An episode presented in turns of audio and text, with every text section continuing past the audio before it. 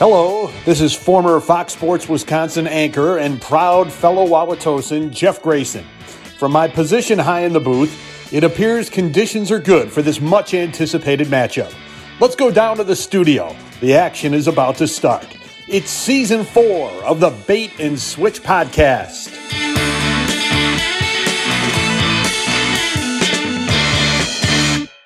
Welcome back to the Bait and Switch podcast. My name is Chris Beyer, as always, with my co-host, Jim Martin. Jim.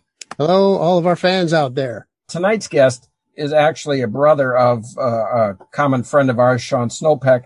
He's a longtime musician. It's Milwaukee-based musician Sigmund Snopek. If you followed the Milwaukee music scene from, say, the late 60s till today even, you knew his name because he was a hardworking musician. You saw his name all the time at Summerfest on all the bills over the years. Yep. He's an icon here. He's been doing this so long. I wonder if he feels on the top of his craft after all these years. You know, one theory is that the older musicians, like, say, blues musicians, are even better when they get older. Sure. Yeah. And then other people say, hey, they want to catch them when they're at their peak, you know, when they're young, when the young man's game. I remember a story, maybe you heard this some years back when Mick Jagger, he had like a heart attack. Mick Jagger did? I thought he was indestructible, but okay. Yeah, no, sure. He had some heart condition, and the radio announcer said, you know, that he's back and better than ever, and he'll go on tour. And I'm thinking at 75, probably not better than ever. Better than ever. Yeah. Better than he's ever been. Yeah, this is at the peak of his game, 75. You know, I don't know if he would want to hear them. Maybe. I don't know. I wonder. I would have rather seen 25-year-old Mick Jagger, but maybe 75-year-old Mick Jagger's better. Yeah. You know, musically, he might be better. You know, he might be, although he's a singer, right? He's done not too much the guitar stuff, but I don't know. The energy level's got to be a little bit lower, right? You think 75? You know, I went to see the Stones on that particular tour, you know, the one where he had the heart problem, and he was leaning on one of those poles that hold an IV drip. Oh, sure. Yeah. It takes a little bit away from the show. That was hardly a vintage performance. Right. Sure. Well, yeah. He didn't have the heart attack at the show, did he? No. But Keith Richards. Oh, yeah. His life alert cord kept getting caught in his guitar cord. That's a pain. Yeah. That was a problem. Right. And then, you know, they got interference with the radio control from the life alert. Sure. Did they get the high pitched whine? Yeah. They played the song Shattered. It took a little different significance after what happened to the drummer's hip. I have a story, a Keith Richards story. Yeah. Hey, that's our guest who's chiming in. Wait, we're almost there. He's chomping at the bit. All right. He wants to get in. I would like to welcome our guest who's been chiming in here. He was supposed to stay silent, but he can't stay silent. It is Milwaukee musician legend, Sigmund Snopek. Welcome, Sigmund. Welcome. Hey, it's great to be here. Ja, hallo. Wie geht's? Hallo. Ja, sehr gut. Der Haifisch, der hat Sehne, der trägt der im Gesicht. That's a little Mac the Knife in German. Oh, there you go. Makita hat ein Messer. And actually, what? Are you from the old country? No, I was born in Milwaukee at, I think, St. Joseph's Hospital. Oh, really? Just down the street from us? As was I. You're Sigmund the Third, so you got your unique name from your dad, who got it from his dad. From his dad, yes. And I had a couple of jobs throughout my career. The most fun job I had involving music was picking up the luggage of famous rock stars. So my roommate owned a limousine service, but the luggage was always – they had vast amounts of suitcases, so it would never fit in. They didn't want it in the limo. So there I was. Driving Keith Richards' luggage to the Playboy Club, where they could rent out houses to live in. He had his own house. So I took – whoops, there goes the cat. I picked up his luggage and I went out to the Playboy Club. I had to find out which house he was in. And I went in there. I knocked on the door. And he opened the door. He was the only guy there. I said, Keith, where do you want your luggage? Put it over there. And that's all they said to me. That's it, huh? I waited for a tip. Yeah. Usually they tip $20. In those days, that was a lot of money. Oh, yeah. So that's my Keith Richards story. Nice. Yeah. Nice. Put it over there. David Bowie always had 90 pieces of luggage. Rudy Vallee, he saw the limousine and he saw me with my blue van, my old Ford 3 on the tree. And he looked at me and said, I'm going with you.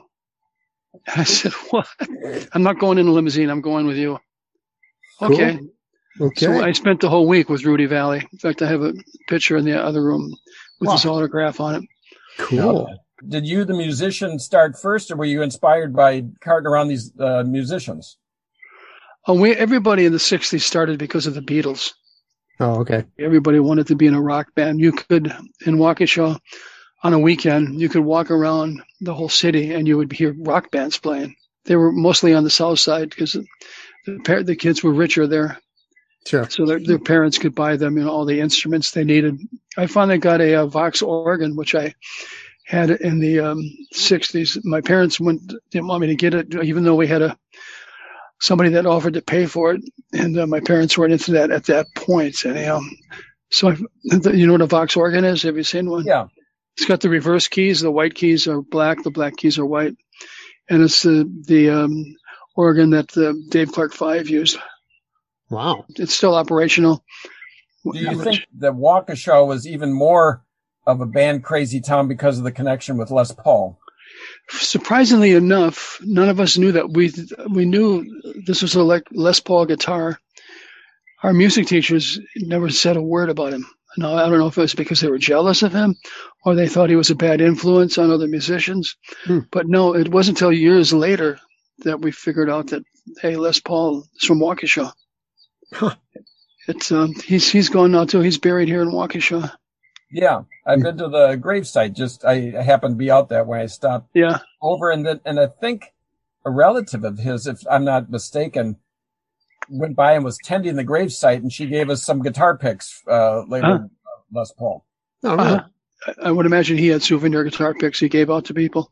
Yeah, I did a little research on you here today, and I found on the Wikipedia page that the first band, kind of the big band that you're in, was the Bloomsbury People, right? Was that Bloomsbury. It's BLOOMSBURY, and it was. We got signed to MGM Records. The name Bloomsbury. There's a portion of London, England. It's called Bloomsbury, and it's where all the first hippies hung out. Virginia Woolf, and other people that alternative culture people, and that started up. And so we decided our English teacher at UWM said that would make a great name for a band. And I said, it would. And so there we were on MGM Records, touring around the United States. And we played on the same day, the same night as Jimi Hendrix. That was a memorable experience. Oh, I'll bet. We played in the afternoon. We played part of one of my first symphonies. And our other material later on that night, my brother Jay and I went down back to the stage. In those days, it wasn't like it is now. The stage was just a stage. Everybody put on their lights on their cars so we could see what was going on. But Procol Harum came on at midnight, and then Jimi Hendrix came on at 3 a.m. with the Star Spangled Banner. And I'll never forget that. We were down there with the Bloomsbury People. What town was this? Macon, Georgia. It was called the Atlanta Pop Festival. They made a movie of it, and it has come out, but now I think they're going to be making another one soon. And speaking of movies, they're making a movie of my life, too, right now, which is going to be a lot of fun. Actually, we've been working on it for 2 years. The pandemic kind of slowed the production down. But sure. Yeah, you said they. They are making a documentary. Who's they? The film company, Nick Noti. What does he call his film company? Today's just Mick Jagger and Bob Melkey, who wrote the book. He and Bob Melkey, who wrote this book that I'm fortunate enough to be in. See if I can remember all the people that are in it. James Brown, Neil Young, Yoko Ono. You can tell I'm getting old here. You can't remember it. There's so much stuff to remember. The older you get, the older you get. Yeah. So what was the zenith of the Bloomsbury People career? Was that festival or? Mainly we played colleges and festivals and a couple of nightclubs. Downtown Milwaukee, there was a club called The Scene. And we were young kids, and we came to a point where we couldn't stand each other, and then we broke up. Which is, that's kind of typical, isn't it? Yeah, it can be, yeah. I listened to some songs, very psychedelic. The organ reminded me a lot of The Doors. Mm-hmm. Well, the Bloomsbury People actually started before The Doors, but it was a fun band. I sometimes wish I hadn't put it to rest. Our managers went on to manage. They managed Jim Croce, Karen Carpenter, Sam Kittison. You see a pattern here? They're all dead. Right. And then I realized that these guys might be taking life insurance, and I think they did take life insurance out on rock stars in those days. Yeah, in case. Really. Yeah. Wow. Well, it's a big investment for the manager. Well, I suppose that's true. I think that's just something that I imagined, but I had to write a symphony, so I quit the band. Or the band. No, that band kind of just blew up. Some great musicians on it. Yeah. The Bloomsbury People morphed into just Sigmund Snopek. And you can get that on the Virginia Woolf album. That's been re-released several times. So then you formed this band, your eponymous band with your name in it. In Milwaukee, the Snopek band name was on every Summerfest that I ever saw. And I talked to your brother. He said you opened a lot for the comedy stage. Yeah, that happened. My roommate at the time, Joel Gast, worked for Summerfest. And that was 1975 was the first year that we were doing it, and they needed a band to open before the comedian, and so we were like the opening. And now, ladies and gentlemen, Jay Leno. So I got to know Jay real well. In fact, Jay's going to be in the movie about me. No kidding. And yeah. Oh, that's cool. It was cool. It worked with them. The name of that band was Snowpack. There's been some of the guys in the band. One in particular was irritated about the fact that the name was changed to Snowpack, but that is a specific band that played music that I wrote and that Byron Wieman wrote the lyrics for. In some cases, he also helped with the lyrics. But we went all over the place and got a couple record deals again. Mm-hmm. Thinking Out Loud, First Band on the Moon, Roy Rogers Meets Albert Einstein. And that was a lot of fun.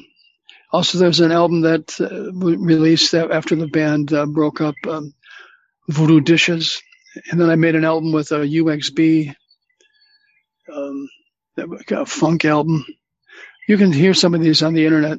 If you go and search my name or go to my website, sure, you can see stuff. And make sure you check out Byron's wonderful lyrics that I set to music. SigmundSnopek.com, right? Yeah. Yeah. Yes. How would you describe your styles over the years? I said psychedelic. What would you say?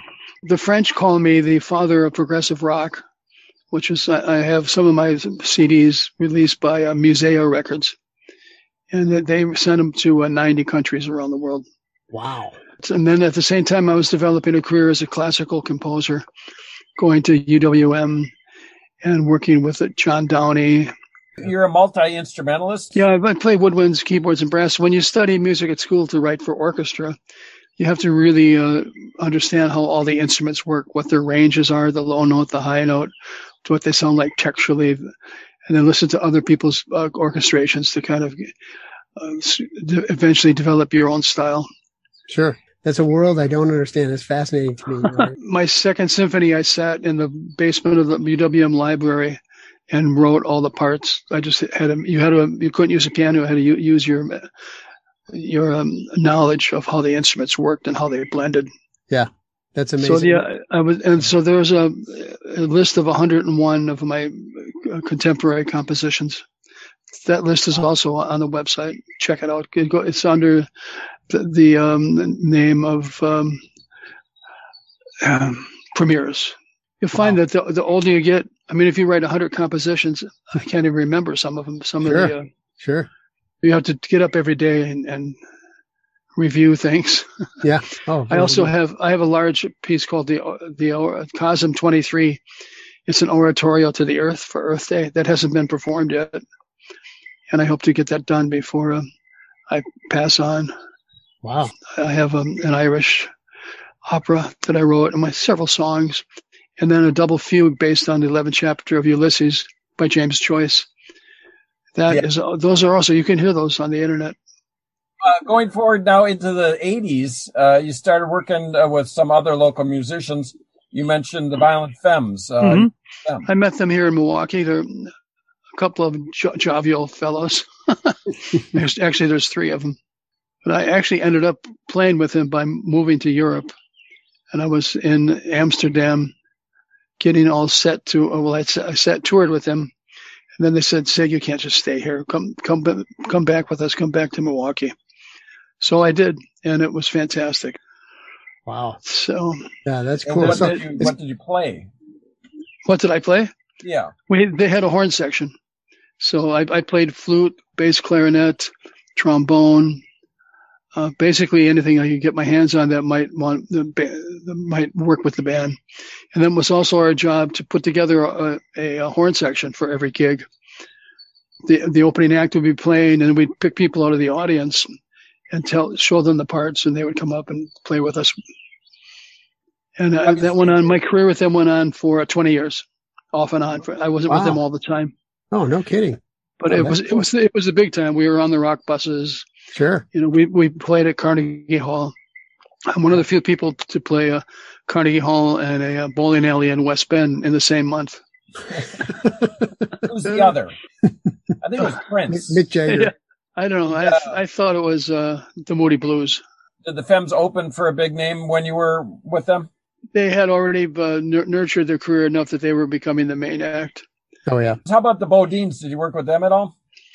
Here's another funny story. Sammy Lannis lived over the hill from us in Waukesha.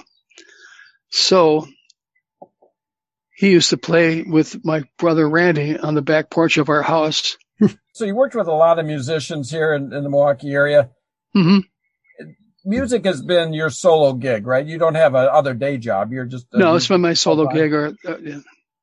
I taught for a while. I taught at the Conservatory of Music for 4 years. Oh, okay. So, Chris, when you when you write 100 symphonies, you're pretty much doing music all the time. I would think. Yeah. Imagine. Well, yeah, I'd imagine, but I'm just curious. It wasn't 100 symphonies. It's 8 symphonies. Then there's solos for flute. Oh, okay. Woodwind quintet, string quartet, so electronic music studio solos.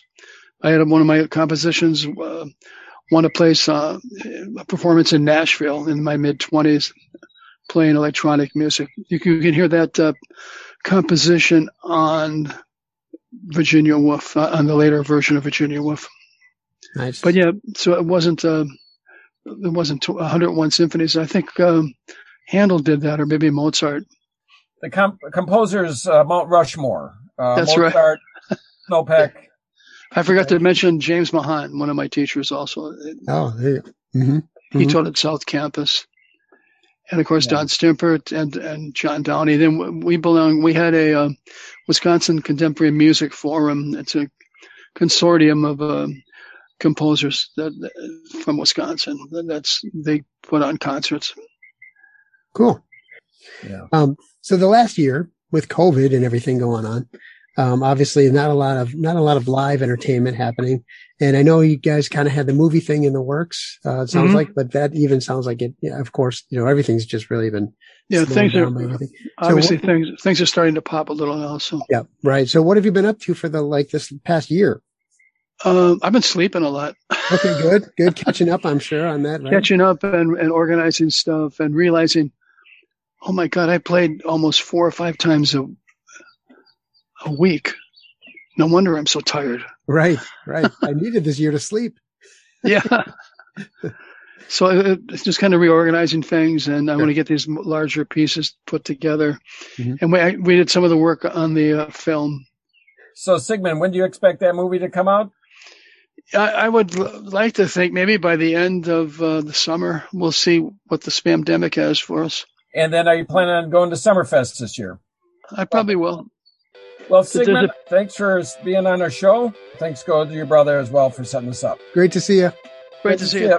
See you. Bye-bye. Join us next time on the Bait and Switch podcast with our guest, Milwaukee Magazine executive editor Chris Drosner, when we ask him to take a head count at his house. I did a few pieces for it, but one of my favorites was, certainly my favorite was last year we've got a 10-year-old in the house here, and hopefully yours. Yeah, he's ours. Just have one laying around. I just checked them. Yeah, sometimes it's not. I'm gonna check the Amber Alerts in the neighborhood here, Jim. I'll be right back. You've made it to the end of yet another Bait and Switch podcast. Spread the word.